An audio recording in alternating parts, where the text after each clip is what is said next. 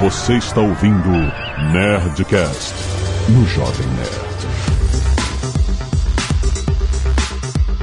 Landa, landa, landa, nerds! Aqui é Alexandre Antônio do Jovem Nerd Full Stack Overflowing. Aqui é o Paulo Silveira da Lura. Infelizmente, na minha época, não tinha Nerdtech. tá vendo? Pra aprender. Aqui é Roberta Arcoverde. Essa semana eu não derrubei o site.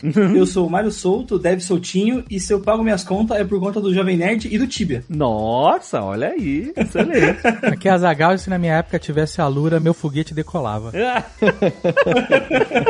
Quando eu tinha meu computadorzinho fósforo verde, eu tipo, programei pra fazer um você foguetinho decolar. Você copiava, copiava assim os códigos. Foguete, tipo, era um programa do foguetinho, é isso? É um foguete de linha e ele, ele de- era um desenho. É isso. Só que eu ia programar. Ah, aí tu Era programou. naquele computador que você comprava só o teclado. E aí ligava na TV, a TV ficava verde. TK95, Isso. essas coisas. Ah. Aí eu errei alguma coisa, alguma vírgula. Errou alguma vírgula e nunca decolou.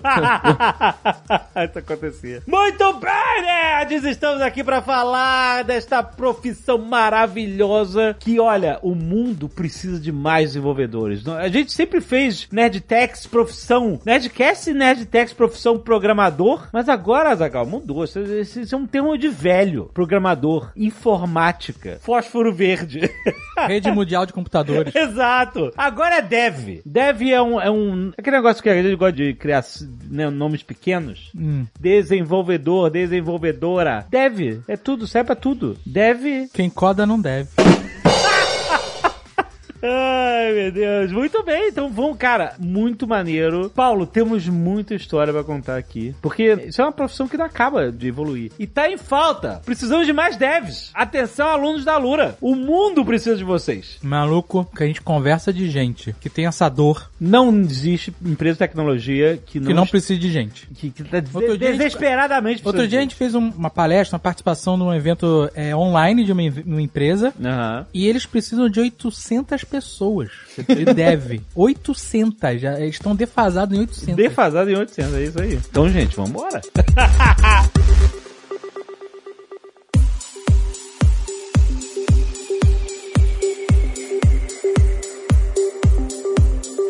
E eu ainda gosto de Full Stack Overflow. Acho que apesar de ser mais longo do que deve.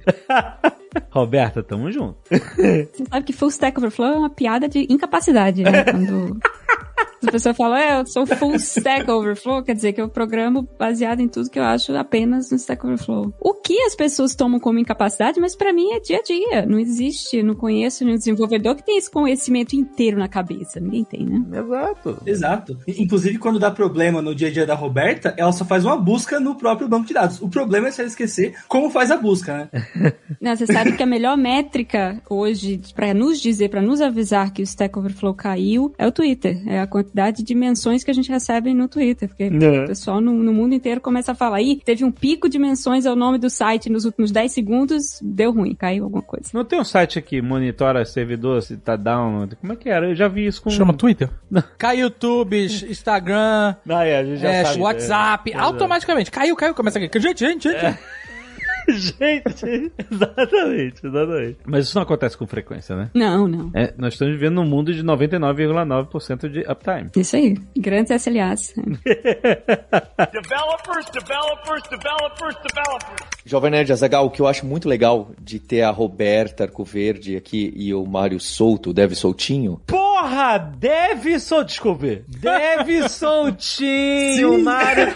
Maravilhoso. Cara, tem gente que sabe aproveitar o nome pra criar uma marca como ninguém. E o Mário mandou muito bem, cara. Excelente. valeu, valeu, valeu. é o canal do YouTube, tem mais de 20 mil inscritos, então não é pouca Uma coisa, não. Porra, maravilhoso.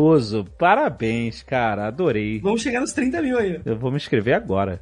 Olha a honra aí. E a história do Dev Soltinho e da Roberta se cruzam com o Jovem Nerd, com o Nerdtech, com a Lura e com o aprendizado de, de longo prazo, tá bem? Porque são duas carreiras que eu admiro muito. Hoje o, o Dev Soutinho, ele é engenheiro sênior de software no Nubank e a Roberta é líder técnica no Stack Overflow. Então são duas empresas que a gente admira muito. É sonho de muita gente trabalhar lá com tecnologia e eu acho que, eu acho não, eu tenho certeza que tem grandes histórias para contar para vocês de como eles começaram, como que algumas coisas cruza com a vida do Azagal, com Nerdcast RPG, com ser animador de festa. Ó, Olha, que irado. É, acho que é muito legal e eu vou deixar que eles contem para que você ouvinte que tá aí, é, você nerd que fala, poxa, será que essa carreira é para mim ou não é? Tecnologia é uma opção para todo mundo, mas também leva tempo, tá? Tanto o Dev Soutinho quanto a Roberta tem anos de carreira. Eu e a Roberta temos mais de década. O Dev Soutinho tá chegando lá, vai chegar lá em breve. leva tempo é medicina, maluco. é verdade. Deve é, é rápido. Você, algum, num, num pouco tempo, você já tá trabalhando, não é? Claro, pra uma carreira, pra você estabelecer, aí leva mais tempo, com certeza. Mas aí o médico tem 40 anos já, tá cabeça branca. Pra começar na área hoje, acho que a, a, a barreira acaba sendo bem baixa, né? Principalmente por conta de que a maioria das profissões mais tradicionais depende de você ter uma faculdade, então você vai ter que ter pelo menos os dois anos e meio de um tecnólogo ou os quatro de um bacharel mesmo ali. Mas para área de tecnologia, às vezes você fazendo algum curso ou, um, um- ou algum conjunto de cursos, você consegue ter a base para começar, pelo menos essa parte inicial ali, para entrar como júnior em muitas empresas ou até às vezes com um pouco menos de conhecimento como estágio É, exato, mas você consegue botar a mão na massa muito rápido, porque o mercado tá muito aquecido, né? Sim, sim.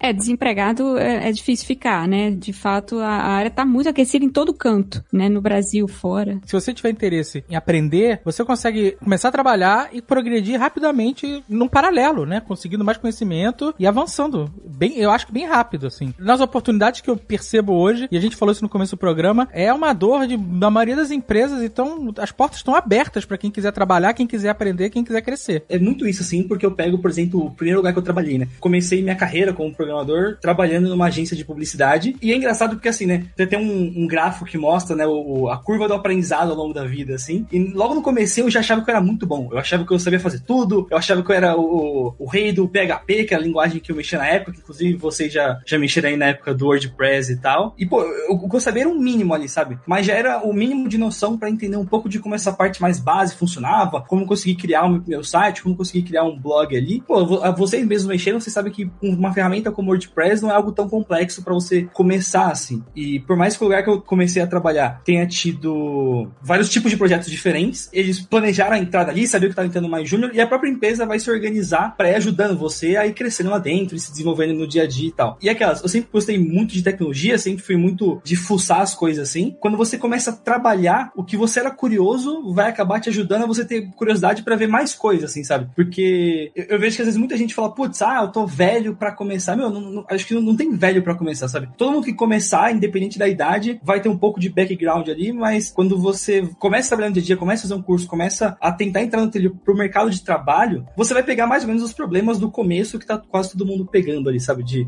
resolver coisas mais básicas, de pegar tarefinhas menores, e a complexidade vai crescendo conforme vão se passando os anos. No meu caso, eu tô com sete anos aí já. Eu acho que é porque programação às vezes assusta, né? Tem pra Sim, quem, sim. pra quem tá começando, nunca viu nada, e vê, sei lá, nem que seja uma página, um HTML ou qualquer pedacinho de código, é um negócio muito intimidador. De, nossa, nunca, nunca vou entender isso. E é uma questão cognitiva mesmo. Depois que você começa a aprender a programar, que aquele conhecimento vai saindo da sua memória de curto prazo, vai entrando na sua memória de longo prazo, você passa a ler código como a gente lê português, por exemplo, lê inglês. A gente, Sim, quando tá lendo uma palavra, a gente não lê letra a letra. Ah, C, depois tem um A, depois um S, depois outro A, então é casa, né? A gente não lê assim. A gente bate o olho e a gente identifica aquilo imediatamente e conecta aquilo com o conhecimento prévio que a gente tem de uma imagem de uma casa, de um conceito, enfim. E é assim que a memória vai se formando. No caso de programação é igual. Aquelas palavras que compõem o código, aqueles símbolos que compõem o código depois de um tempo e de mais familiaridade que a gente vai tendo com aquela linguagem de programação, a gente bate o olho e já passa, sabe? Porque aquilo puxa uma referência da memória do longo prazo e, ah, já sei o que isso aqui significa. Então você não precisa ficar pensando em cada termo que você tá vendo, que você tá olhando, quando você tá programando. Só que se você tá aprendendo agora, é claro que você precisa perder esse tempo até que isso se torne tão natural quanto possível. É aquela cena do Matrix lá que, né, ele fica vendo a- os códigos da Matrix na tela descendo e aí o cara fala: "Ah, eu nem vejo mais o código, eu vejo loura, morena, tarará", e é- isso, né, é uma piada extrapolada de ficção científica, mas é basicamente o que é enxergar código, né? Exatamente. Total. E, e, Roberta, eu concordo tanto com o que você falou que eu lembro que, ó, quando eu era menor, eu sempre uma criança super curiosa de ficar desmontando e montando brinquedo em casa e tal. E quando eu tinha ali uns 11, 12 anos, eu era viciado nesse jogo de computador que é o Tibia, que todo mundo zoa por falar que não tem gráfico e tal. Mas a comunidade do Tibia, do mesmo jeito que a gente tem a comunidade de código aberto e tal, o pessoal é tão fã do Tibia que criou uma engenharia reversa do jogo pra fazer o Open Tibia Server, né? Pra você conseguir criar a sua própria versão do Tibia e tal. E mesmo sem saber programar na época, eu mexia com Lua, que inclusive é uma linguagem brasileira, e só de notando os padrões de tinha lá o, o if no meio do código, tinha os bloquinhos, eu conseguia copiar. E na época eu até chegava em pessoas que já tinham outras versões paralelas do, do Tibia assim, e eu trocava, eu falava, ó, eu te dou uma quest se você me dá algum dos itens pagos, porque na época eu não tinha, sei lá, grana pra ficar gastando com o jogo e tal. E foi uma parada que é isso, sabe? Tipo, eu não tinha nenhum curso pra fazer aquilo ali, eu fui só lendo tutorial da internet, e eu acho que isso é uma parada mu- muito massa, assim, sabe? Eu acho que uma vez que você empolga de ser uma pessoa que curte tecnologia e vai consumindo mais conteúdo, você vai ficando mais curioso e, e essa vontade de ver mais coisa vai aumentando. Tanto que eu lembro que quando eu comecei a ouvir o, o Nerdcast, o primeiro que eu ouvi foi o de Breaking Bad. Olha só, eu, eu assisti tomando spoiler até o final, pra depois to- assi- resolver assistir a série. Meu Deus, por que isso? Foi porque eh, todo mundo falava pra eu assistir, e aí calhou de me passar inteiramente o do, do Breaking Bad. Aí eu gostei de ouvir o papo de vocês comentando. E aí depois eu vi que tinha o de profissão programador. E olha só, agora eu tô participando de um aqui, que é no caso de profissão dev, né? Mas, nossa, eu lembro que eu fiquei vidrado. Eu comecei a caçar todos os episódios de vocês que falavam de tecnologia, né? E eu acho que isso é uma parada muito legal, porque, pô, eu cresci sem ninguém na minha família trabalhar na área e tal. Não tinha ninguém. Acho que todo, todo mundo na família seguiu meio que, sei lá, meu pai tem a borracheira dele, minha mãe trabalhava com RH, minhas irmãs trabalhavam como secretária e tal. Não tinha ninguém na área de tecnologia. E saber que tinha, sei lá, vocês na internet como lugar que eu podia consultar e saber que tinha esse outro lado, assim, que era uma possibilidade de trabalhar com isso, foi uma parada que me animou muito pra ir vendo mais coisa e consumindo mais conteúdo e, e entendendo um pouco de como que o, o mercado funcionava, sabe? Porque, pô, eu vim entender o que era front-end e back-end muito tempo depois e só por conta de vocês terem comentado no podcast, sabe? Acho que esse poder de estar compartilhando informação e de estar ajudando as pessoas é uma parada que ajuda muito. Acho que eu divaguei um pouco aqui. Eu fico encantada com. Se eu tivesse feito algo parecido, você disse que começou a olhar a lua quando começou a jogar Tibia e via os códigos reversos. O, o jogo que eu jogava quando eu era criança era Commander King. Ainda bem que eu não tentei ver o código, porque acho que eu não tinha entendido nada e não tinha continuado em programação, porque quem programou Commander King foi John Carmack, um dos maiores programadores, né? Um virtuoso da programação de todos os tempos, que fez o Doom depois, enfim, a ID Software. É, eu tive essa sorte, assim, de Tibia ser uma linguagem mais acessível e tal. Mas era muito curioso, assim, sabe? A minha família achava que eu era o viciado em computador, que ia viver trancado em casa e tal. Porque todo mundo achava que eu tava jogando. Mas na verdade, pra mim, eu tava criando coisa ali, sabe? Tipo, mais da metade do tempo eu comecei a ficar criando coisas, scripts e quests e coisas do gênero, do que ficar só jogando, assim, então. Isso da gente fuçar jogo, né? É, você falou, você fazer uma app pra celular, ou um joguinho, ou mexer, fazer um mod do seu jogo, o skin do seu personagem, costuma ser um pontapé para as pessoas que viram dev, né? Que encaram essa carreira. É muito comum essa história. E eu acho que tem muito a ver com o Mário tá colocando aí, é com esse sentido da palavra que acho que vocês usam, né, Alexandre? Do nerd mesmo, daquela pessoa que quer entender como as coisas funcionam por trás. Talvez você não vai dominar, nem você vai trabalhar com aquilo, nem é a sua carreira, mas você não fica satisfeito por só ser usuário, por só usar aquilo e, ah. Você tem aquele interesse genuíno de entender como aquilo funciona por trás. Se você vai conseguir entender ou não, é outra história. Mas você tem aquele interesse e aquela curiosidade. Tem uma, um trecho de um texto do Bill Gates que ele fala desse livro Range, dos especialistas e generalistas, que a gente gosta de falar bastante na Lura, em que ele fala, ele fala, olha, eu acho que a Microsoft deu certo porque eu contratava pessoas é, curiosas que iam além do próprio campo para entender. E também ele fala de perseverança, né, de persistência. Mas ele fala bastante de curiosidade, porque elas não eram só boas naquilo da profissão, mas elas queriam entender como as coisas funcionam por trás. Eu acho que desenvolvimento de software, programação, tem muito disso. Tem vezes que você vê que um dev, uma dev é boa quando ela tá fuçando o código da outra pessoa, porque ela quer entender, mesmo que não tenha bug ali. Ela quer ler o código das outras pessoas. Não que isso seja sempre necessário. Hoje em dia não dá mais para você ler o código de toda a base de uma empresa inteira. Mas só esse espírito fuçador que vocês todos aqui colocaram de uma maneira ou de outra, inclusive na história inédita que o Azagal contou no começo do episódio aqui, dele fazendo foguetinho que sobe.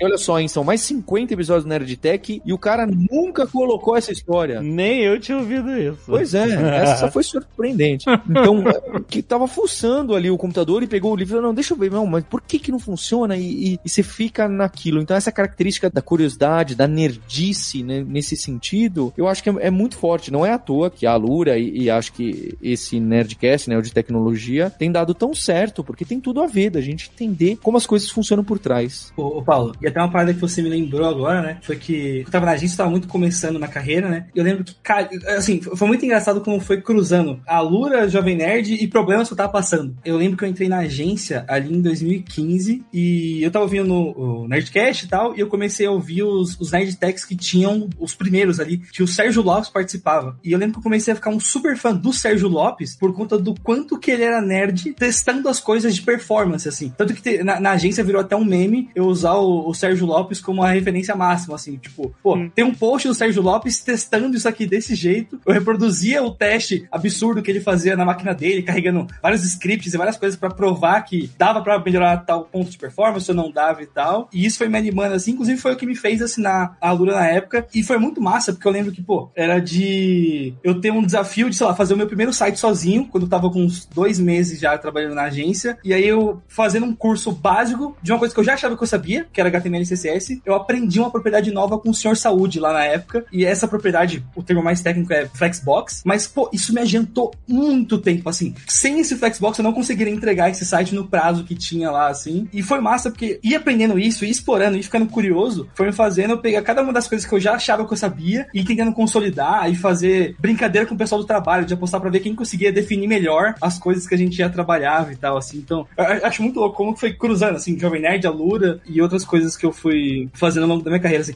Meu TCC mesmo foi, é, tipo, eu, eu, lembro que eu tinha uma parte de C Sharp lá que eu não tinha aprendido muito na faculdade e por conta da assinatura eu consegui fazer o projeto da parte do, mais do back-end ali, né, a parte mais do servidor ali de lidar com os dados. Então, foi sempre muito coladinho, assim, tipo, de eu ver alguma coisa, saber que teve alguma novidade e aplicando direto no dia a dia. O Dev Soltinho quase fez um jabá melhor que o Dave fez ali no começo, que todo mundo precisa de contratar dev, olha a Lura, olha, hein? Valeu, hein, Soltinho. Foi muito bom. É engraçado, né? Porque, pô, falando assim, parece que jabá é muito esse lance do, do momento, sabe? Tipo, calhou de ser o exato momento que eu tava começando e que eu tava com as dúvidas e que ia explorando as possibilidades que tinha, de ferramentas de conteúdo que eu tinha, e ia me animando assim, e me abriu portas para conhecer muita gente. Tanto que eu gostei tanto dessa parte de consumir conteúdo e de achar muito massa, conseguir explicar para as pessoas que eu comecei a, a, entrar no mundo dos eventos de tecnologia. Então, pô, do Jovem Nerd eu caí na Lura, que caí nos eventos, e foi uma parada que eu me apaixonei, assim, sabe? Eu lembro que a primeira vez que eu fui no evento de programação, eu falei que, pô, em um dia eu aprendi mais do que eu tava tentando quebrar a cabeça sozinho em três meses, assim, sabe? Porque são pessoas que já estão há mais tempo na área, compartilhando as experiências delas, e você tá ali num dia pegando o máximo possível, com a oportunidade de conversar com elas, trocar experiência, perguntar como que as coisas aconteceram e tal. Então, foi um momento muito mágico esse primeiro ano de carreira ali com tudo isso acontecendo. Developers, developers, developers, developers. Eu acho também interessante, então, isso da carreira de dev, a gente vê que as pessoas hoje têm essa absorção de conhecimento de várias mídias, não é? Então, o Nerdtech é, um, é uma delas. Então, acho que a gente teve a felicidade do Dev Soltinho ter conhecido a Lura pelo Nerdtech. Ele foi nosso aluno, não só isso, né? Depois de alguns anos, ele trabalhou aqui com a gente, tá bem? O Dev Soltinho trabalhou comigo aqui e agora faz quase dois anos tá na Nubank e ainda continua participando com a gente das imersões, dos bootcamps. E ele também fez faculdade, tá bem? Tanto o Soltinho, a Roberto, acho que o, o Alexandre também falou: ah, mas olha, dá para pegar rápido e fazer, dá mesmo. Mas vale lembrar que a faculdade traz algumas coisas, não que não daria para fazer em outro lugar, mas que ali tem um ambiente propício e que é bastante interessante. E tem também estudar lendo o código das outras pessoas, dos projetos open source. Tem também você fazer seus projetos, tudo que você está desenvolvendo e colocar no ar, colocar no LinkedIn, colocar no GitHub, você participar do Stack Overflow para você mostrar que você ajuda as outras pessoas com dúvidas, seja em português, seja em inglês. Então, ficou muito amplificado os canais e por onde a gente estuda, por onde a gente aprende, por onde a gente troca. O Nerdtech é, é um, um, veículo importante, por exemplo. O Hipsters.tech, que é um podcast que nasceu do Nerdtech e que os últimos três anos é o primeiro lugar em podcast tecnologia ali no Spotify, é, é um outro lugar. Tem vários podcasts de tecnologia muito legal do Brasil. Tem os blogs, tem os grupos de usuário, tem os grupos no Telegram, tem um monte de Discord por aí. É, eu acho muito interessante gente vê que é óbvio que muitas carreiras estão assim, mas a carreira de dev tá muito espalhada da forma que a gente estuda, de que a gente aprende, de que a gente às vezes até é bombardeado demais com informações. Então eu, eu, eu enxergo muito o pessoal que estuda esse aprendendo a aprender ou aprendizado, o processo de aprendizagem fala muito disso, do modelo difuso, não é? Que você aprende. Ouvir um podcast, quem ouvir aqui a gente, você não vai aprender algo pesado, profundo, mas fica aquele insight. Você pode ter um eureka ali na frente, que pode te ajudar a costurar alguma ideia. Mas também tem aquele momento de você sentar, organizar, fazer prova ou certificação. Não que isso seja muito bom e perfeito, mas você organiza seus estudos e planeja e tem datas e tem horários e tem quando que você vai treinar, né? A Roberta pratica violino das 5 às 6 com a professora online. O Dev Soltinho tá fazendo teclado. Tá falando sério? Sim. Caraca! O horário da Roberta eu não sei, mas que ela violino É ela 4 5. Quase acertou. Quase, Chitão, quase. Roberto, você sabe tocar Adele no, no violino? Eu acho que vocês já me perguntaram isso. Foi uma aposta que vocês fizeram com o Guga. Já perguntei, é verdade. Agora que eu lembrei, eu sabia que tá tudo um flashback aí. E a resposta? A gente quer muito que você toque Adele no violino. Ah, a dela é fácil. Ah, olha aí. Quer fazer uma aposta? O problema é tocar música clássica. A última pessoa que falou isso perdeu o violino pra mim. Só pra. Mas eu acho super interessante essa colocação de Paulo, porque eu uso, fazendo um jabá também, pra ficar no, no tema, eu uso a Lura de uma forma completamente diferente de que provavelmente um programador iniciante ou um programador iniciante usa. Porque eu já programo há 15 anos. Então eu tenho uma bagagem, uma experiência de programação que diverge um pouco das necessidades de quem está começando na carreira agora. Só que ainda assim, muitas vezes eu procuro cursos de coisas que também não tem nada a ver com o que eu preciso fazer no meu trabalho, porque muda um pouco a forma que você enxerga problemas, sabe? Muda um pouco a, a forma que você aborda problemas e resolve problemas. Então, por exemplo, outro dia eu fiz um, um curso de tanto de linguagens e tecnologias que eu não costumo mexer, mas de áreas também. né? Eu sou uma programadora de site, eu faço aplicação web. Aí de vez em quando eu paro, ah, mas o que está acontecendo no mundo de desenvolvimento móvel? O que é está acontecendo com ciência de dados? E edição de vídeo, inclusive, coisas que realmente não tem nada a ver com o que eu faço no meu dia a dia. Então são pequenos conhecimentos que parecem não ter nada a ver com o que eu faço, e muitas vezes não tem mesmo, mas que abrange um pouco seu universo. A gente que é nerd, na, usando o termo, a definição que o Paulo usou, né, no sentido de ser curioso, de querer saber como as coisas funcionam, é muito estimulante, né? E o violino entra nisso também, assim como eu acho que entra o teclado do Mário. Eu e Mário, inclusive, a gente estava combinando uma época de fazer curso de dublagem, lembra, Mário? Porque Exatamente. só, só para expandir mesmo essas áreas de, de conhecimento e levar a gente para lugares diferentes. No meu caso, o violino é, um, é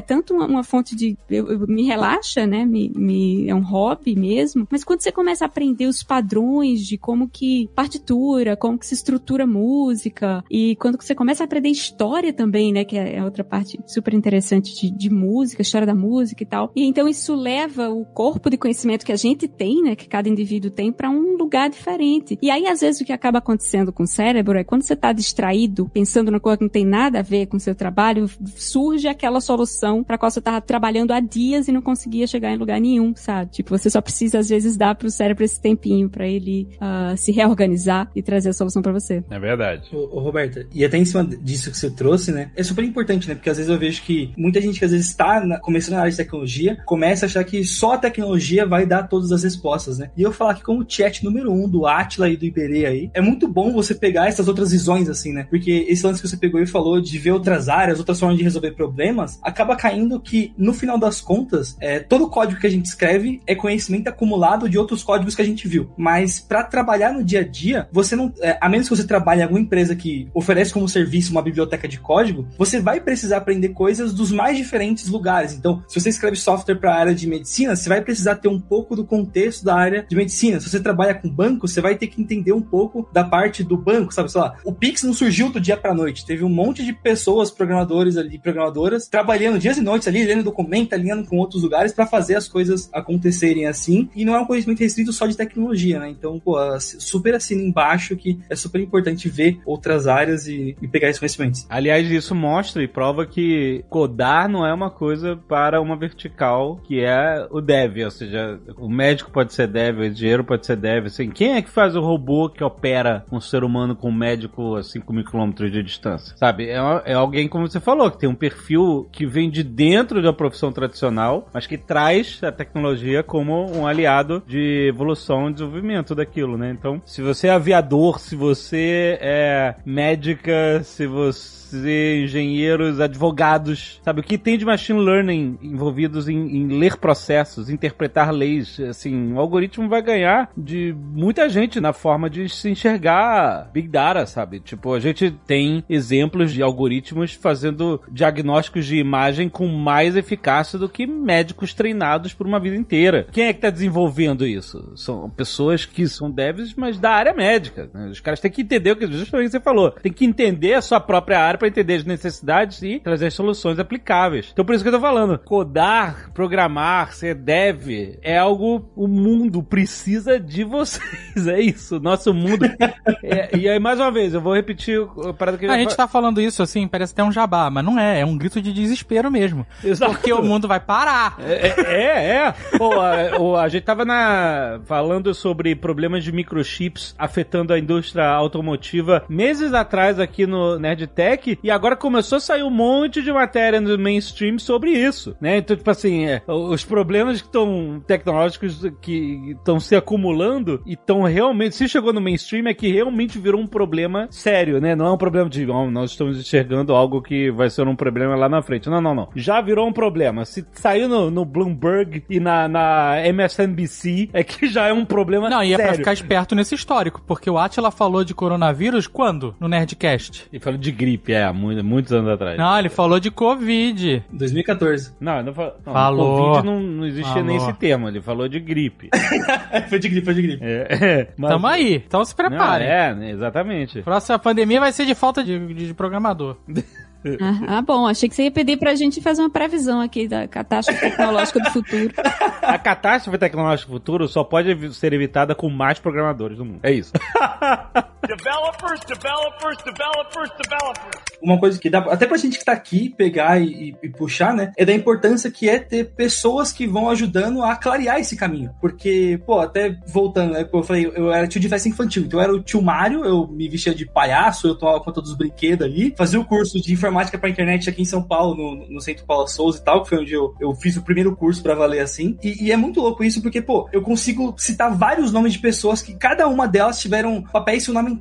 Tanto gente que estudou comigo, gente que foi meu professor, gente que nem vocês que produzem conteúdo aqui no, no, no podcast, e gente que foi me ensinando coisa que nem. Eu lembro que quando eu comecei a estudar PHP, tinha um cara que no dele era Thiago Belém. E esse cara, compartilhar conteúdo no, no blog dele na, na, na, internet, me ajudou demais. Tal como uns anos depois virou o Sérgio, com a pessoa que me ajudava com performance. E quando eu precisei ver um pouco de Java, tinha, sei lá, o, o Paulo com as palestras dele e tudo mais. Esses tempos, mesmo trabalhando com a parte mais de, não diretamente mais com back-end, mas com o front-end, que é outra vertente, eu tenho problemas no meu dia a dia, trabalhando onde eu tô hoje, que eu preciso ter um pouco mais de noção de dados para conseguir justificar coisas que eu vou propor, para conseguir dar ideias. Então, a gente sempre tá perambulando várias áreas e eu acho super bacana ver que cada vez mais tem mais gente falando de tecnologia. Porque, sei lá, se o YouTube e a internet uns anos atrás era, era blog, vlog, e a gente foi evoluindo para ter cada vez mais coisas, hoje em dia eu fico muito feliz, inclusive, de poder estar também compartilhando conteúdo e falando com a galera na internet e, e, e contando como que é o dia a dia da profissão e tentando ajudar um pouco quem tá começando e, sei lá, talvez uma pira meio que de devolver um pouco para a comunidade aquilo que eu fui pegando ao longo dos anos. Muito bom. E é muito legal de acompanhar a evolução também da área de programação de tecnologia, Sim. né? Porque eu lembro bem no início da minha carreira, ou, ou, até um pouco antes, por exemplo, quando surgiu o YouTube, né? Acho que foi 2005 por aí, ou o Gmail, eram coisas que quem era de tecnologia ou quem estava realmente mexendo com isso, ou quem eram pessoas que eram muito ligadas em internet e tal, conheciam, mas meus pais não conheciam. Não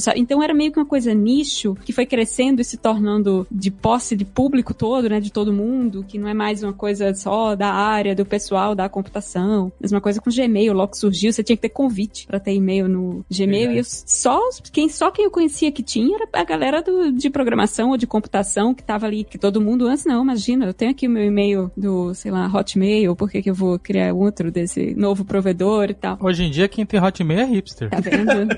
Yahoo, Yahoo Mail. E bol, Yahoo é outra bol. loucura. Arroba bol. Existe ainda, não é possível. que deve existir. Eu quando vejo o cara Hotmail já, ô, diferentão. Mas é, as coisas vão ficando de domínio público mesmo, vão crescendo, vão tendo mais popularidade. Não só isso, né? Aí vem internet com celular, eh, smartphone. E aí você, eu também programava antes de ferramentas existirem como Stack Overflow, né? Antes de existirem essas ferramentas todas de compartilhar a informação que a gente tem hoje, como o próprio YouTube. É uma área que hoje realmente, assim, é, é a quantidade de informação disponível para tirar dúvida e para avançar na sua carreira é, é algo inigualável em outras profissões que eu tenha conhecimento, sabe? A quantidade de evento de graça, de blog, de gente fazendo podcast, criando conteúdo, enfim, para divulgar conhecimento de computação é, é impressionante. E, e, tem que ter mesmo, porque muda tanto e muda tão rápido que esse conhecimento tem que se renovar na mesma velocidade. E é ótimo, né, que antigamente a gente ficava às vezes meio restrito a ter uma visão só da coisa e cada vez mais se consegue ter várias pessoas diferentes, com várias histórias diferentes e backgrounds diferentes, contando e explicando visões sobre, ó, essa ferramenta é legal por causa disso, mas é ruim por causa daquele outro ponto. E, pô, eu, antigamente, você e o Paulo que tem mais tempo, pô, quanto tempo vocês não precisaram ficar quebrando a cabeça ou imaginando como seria trabalhar um cenário mais complexo? E hoje em dia você consegue ver gente que trabalha em empresas gigantescas compartilhando isso num evento em 30 minutos ali. E, pô, você não pegou todo o contexto da pessoa, mas você consegue ter uma noção do norte de, pô, se a empresa que eu tô começar a crescer, talvez eu tenha esse problema no futuro, sabe? Então vai ajudar até você se preparar para os desafios que você vai enfrentar.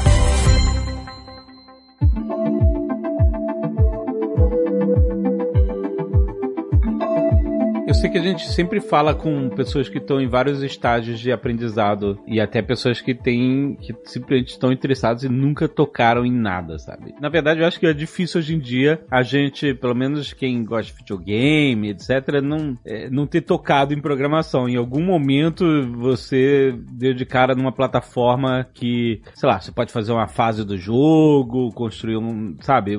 Enfim, Minecraft. O cara fez uma calculadora no Minecraft, só usando os assets do uma... Sim, com, com Redstone. Exato. É, é, então, tipo assim, a programação tá em, em todos os lugares de uma forma bastante amigável no nosso dia a dia e, e muitas vezes a gente mexe com isso. Outro dia a, a, a, minha filha tava com um aplicativo ali, sei lá qual, qual desses aplicativos que ela baixa, ela viu um aplicativo que tem um monte de propaganda, ela clica nas propagandas e baixa o aplicativo que tem propaganda, aí tem mais propaganda, ela baixa e usa outro aplicativo. dá um freio nisso. Mas enfim, um desses aplicativos. Ah, dá um freio, só pagar. Então, mas ela. Você ela, paga, ela, você ela, para. Você, ela você. Joga a- dois você- minutos, aí se eu A compro. sua mesquinharia se eu alimenta esse Não, ciclo. se eu compro, aí ela vai, aí daqui a pouco ela não quer mais saber disso, aí eu, aí eu torrei uma grana à toa. Não, jogo de colorir ela adora. Então, então, aí o que ela gosta eu compro. Mas então, aí ela tava num que era assim, você tinha um, um caminho ponto A, ponto B e tinha que botar as setas em cada quadrado. O quadrinho era um grid, né? E você tinha que botar as setas pra você fazer o caminho chegar ponto A, ponto B. Seta pra cima, pra baixo, pro lado, pra diagonal e tal, não sei o que. E aí a bolinha ia seguindo as setas que ela programou até chegar ao ponto B. E, enfim, isso é programação pura, não é? Ela tava aprendendo como programar um movimento antes dele acontecer e depois quando ela clicava, ela, ela via o movimento que ela programou acontecer. É legal você contar isso, porque cada vez mais eu vejo que, pô, que nem, pra mim, eu lembro de que eu comecei a estudar programação pra valer enquanto eu tava no segundo ano do ensino médio, né? Aprender lógica de programação no segundo ano do ensino médio fez uma diferença muito grande em, em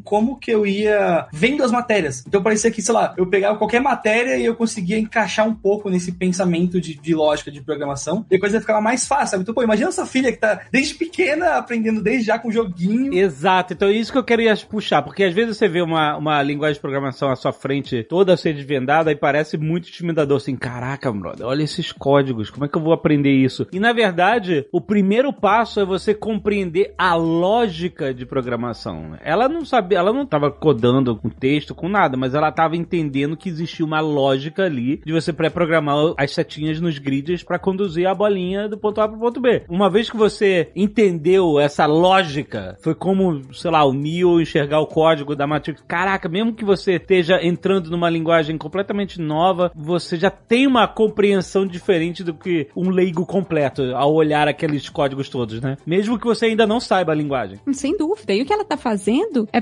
planejando também, sem saber, né? não sem saber, mas antecipando os movimentos daquele carrinho, daquela bolinha, né? E planejando uma rota através de comandos que vão ter diferentes efeitos na bolinha, dependendo do percurso que ela montou. Você não precisa saber lógica de Boole, álgebra de Boole ou nada acadêmico para entender que isso é uma solução lógica para o problema, né? E quanto mais você exercita isso, isso é exatamente o que a gente faz no dia a dia, Alexandre. É botar setinha pra bolinha passar.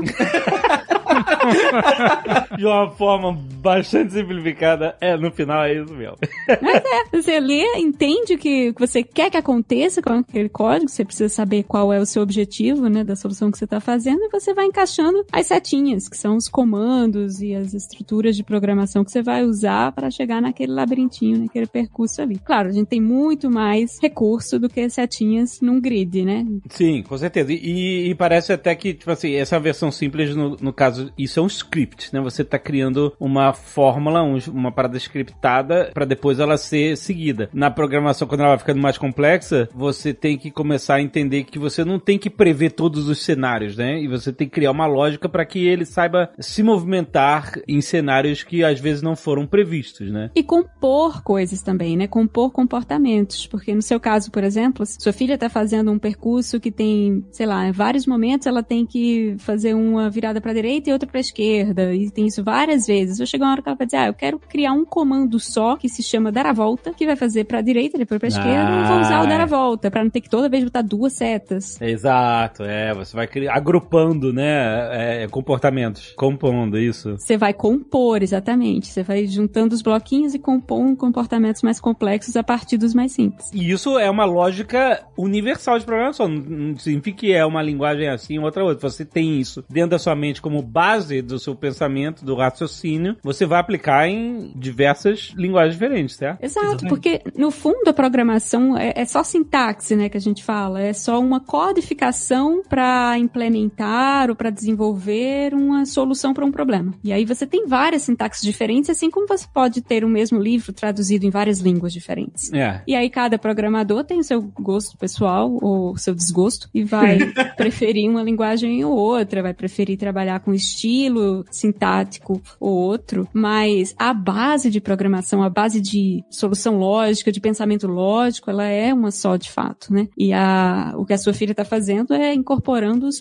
primeiros princípios, né, os primeiros degrauzinhos dessa base. É o que a gente fazia também quando a gente resolvia aqueles problemas de lógica no- nas revistinhas já de banco de revista, que vinha vários probleminhas de, ah, se essa situação, aí tinha uma série de frases e você tinha que encontrar o padrão que resolvia com que, fazia com que todas as frases fossem verdadeiras e tal. Uhum. É mais ou menos o mesmo assim, princípio também, né? Desafio lógico. Exato. E legal que você pegou e falou, né? Pô, que num joguinho ela tá conseguindo pegar essa parte mais de base e tal. E conforme você vai evoluindo na área e na carreira, você vai começando a ver que, pô, eu lembro que na primeira aula da faculdade o o professor pegou e falou muito de que, tipo, ó, a base da programação é entrada, processamento e saída. Então, isso que ela tá fazendo ali é essa parte do processamento. Essa parte de definir como que a entrada do bonequinho que vai estar andando ali vai sair no final ela vai ganhar a tela. Que quando você tá trabalhando com um aplicativo de celular, é o e-mail que a pessoa coloca a senha para você pegar, validar essa informação e mandar para algum lugar para verificar se essa pessoa já existe no banco de dados ou em outros casos salvar no arquivo. Então você vai vendo que realmente quando você começa a trazer para outros cenários e, e- e tirando, claro, né? Tem coisas das plataformas, tem coisa do mundo mobile, tem coisa da web, mas na essência você sempre está trabalhando essa lógica. Então, com o tempo realmente vai ficando mais fácil de você aplicar em outras linguagens. Por mais que você não seja um mestre naquilo,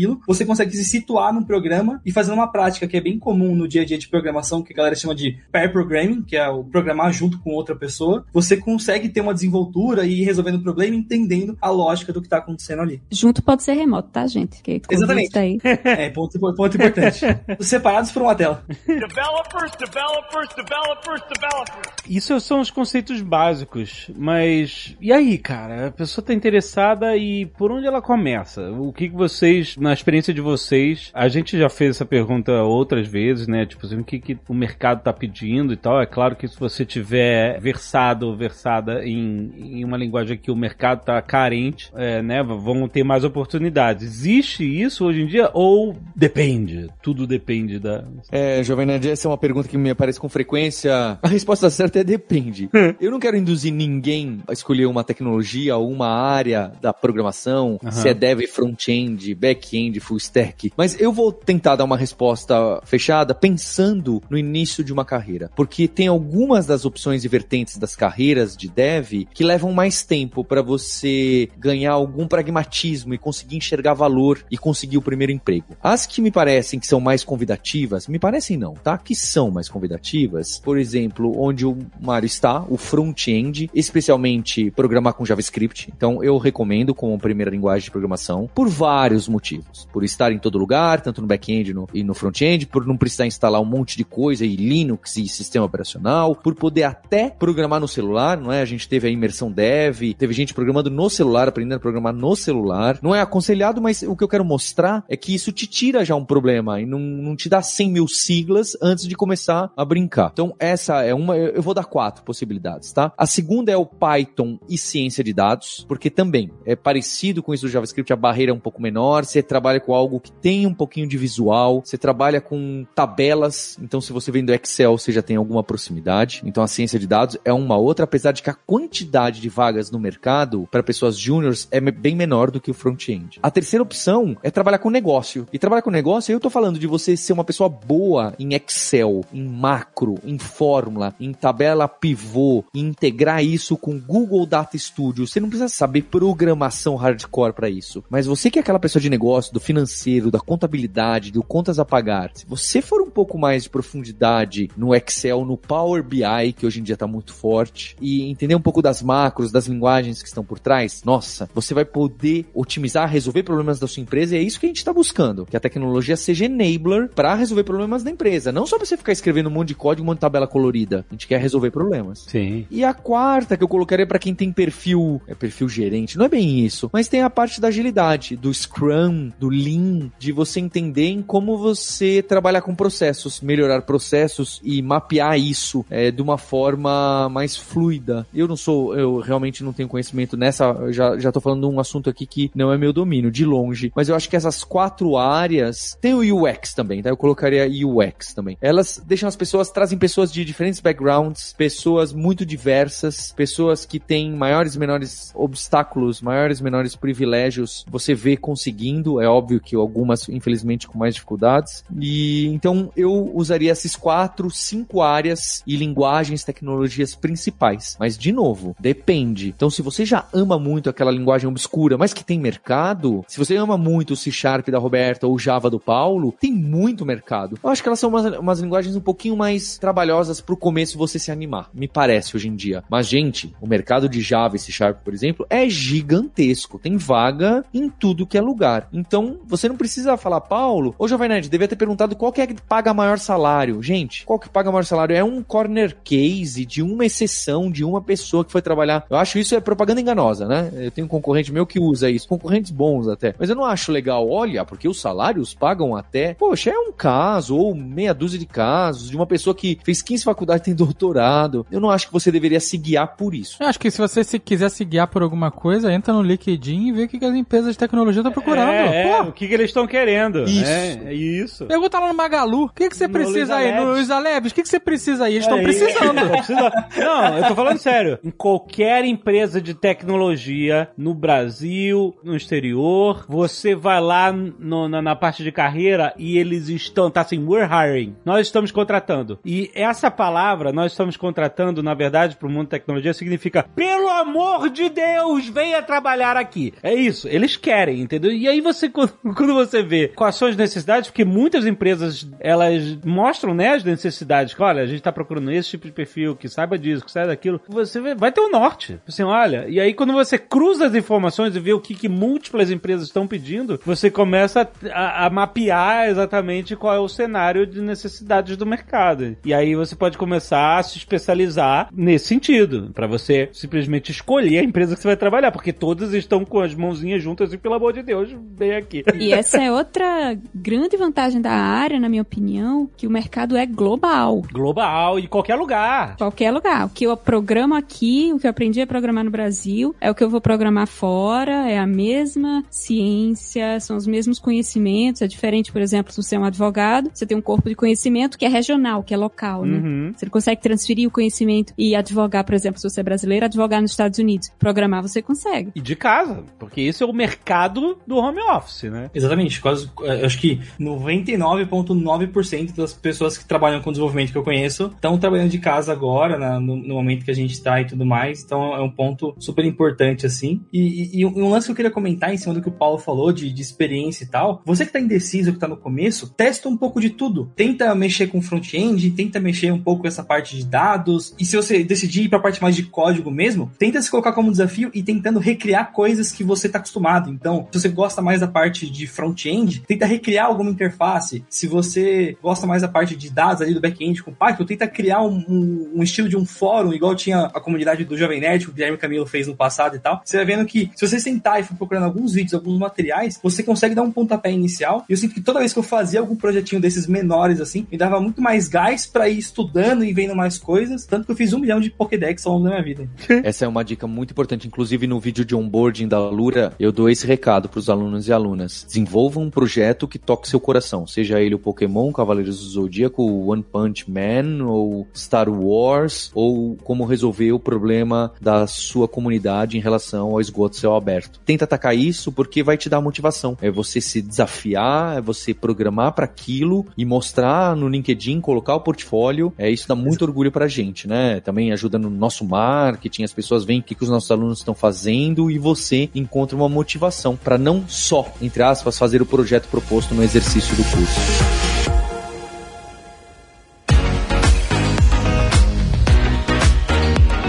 Deve soltinho. Faça o seu jabá.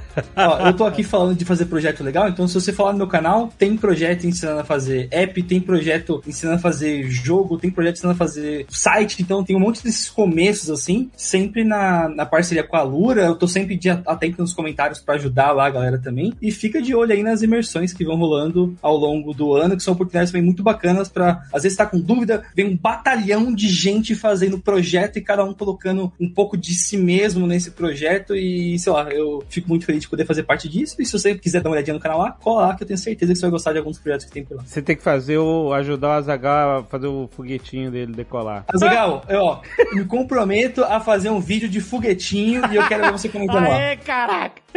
É Ah. O Deb Soltinho não dá as ideias, que já já o Azagal vem com um boleto pra gente fazer uma websérie com o Azagal aprendendo a fazer foguete. Ah, boa! eu achei uma ótima ideia. Eu nunca vi o, o cliente que veio da ideia. Vou- vou- já vou mandar a proposta. Vamos decolar o foguetinho do Azagal. Roberta, quer mandar um, alguma coisa? Meu Jabex é pra irem no canal dele, que é realmente sensacional. A Roberta tá, obviamente, sendo humilde como, e modesta como sempre. Eu queria aproveitar para contar uma novidade da Lura que envolve tanto o Dev Soltinho e a Roberta. Esse último trimestre a gente trabalhou para três projetos e um deles que a gente está lançando hoje, no dia que esse Nerdtech está sendo publicado, é, chama Alura Stars. Então, se você entrar em alura.com.br barra stars, você vai ver o nome de 18 pessoas, alunos e alunas que passaram ou estão aqui na Lura e que fazem muito pela comunidade, tá? Porque esse é um pilar nosso, é de onde a gente veio, e a gente quer dar um reconhecimento, tanto pro Dev Soltinho, pra Roberta, Olha aí, Stars, mano, tá bom. a Lura Stars. É uma cópia descarada do GitHub Stars, programa que o Mário Souto, o Dev Soltinho, também participa, ele também é GitHub Star. É, olha Muito aí. orgulho, muito orgulho. E a gente fez um troféu que chama Scuba Dev da Lura. Quem quiser, vai lá no canal hoje do Dev Soltinho, que tem o unboxing Ó. do Alura Star. É bonitão esse troféu, aquele que você mostrou pra gente? É, ó, aquele que você, Azagal, me indicou quem que ia fazer e forjar em aço. A gente forjou em aço com o mesmo pessoal que faz lá os Wolverines e tal. E esse pessoal, o mesmo pessoal, inclusive, que tá fazendo algumas recompensas do nosso financiamento coletivo. Olha aí. Cara, a gente não tá de brincadeira aqui não.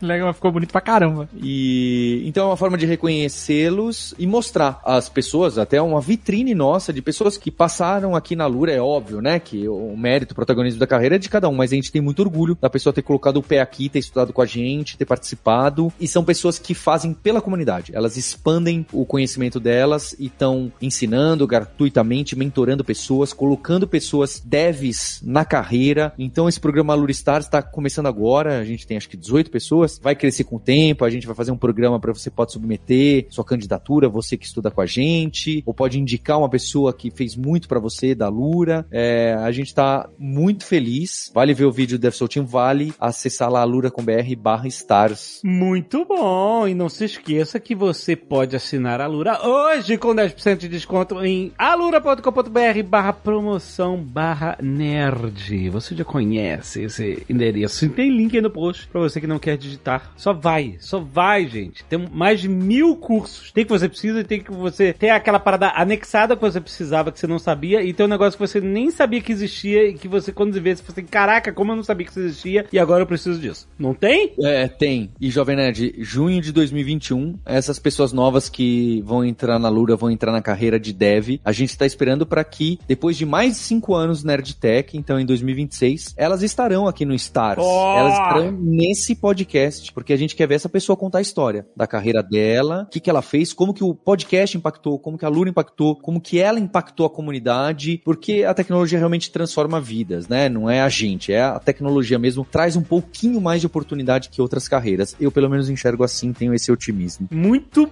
bom, gente! Olha aí, cara. Obrigado, gente. Obrigado mesmo. Parabéns, minhas estrelas da Lura. É isso aí, é exatamente isso. Valeu. Valeu, Paulo. Tô mandando aqui pro pessoal do comercial já. Mas, a gente devia pensar. Muito rápido. A gente devia pensar. Coda, Coda Zagal é o nome do Coda. Cara, Zaga. assim o Nerd Office não atrasa, Soltinho.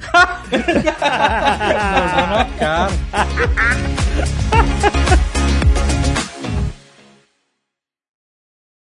Este Nerdcast foi editado por Radiofobia, podcast e multimídia.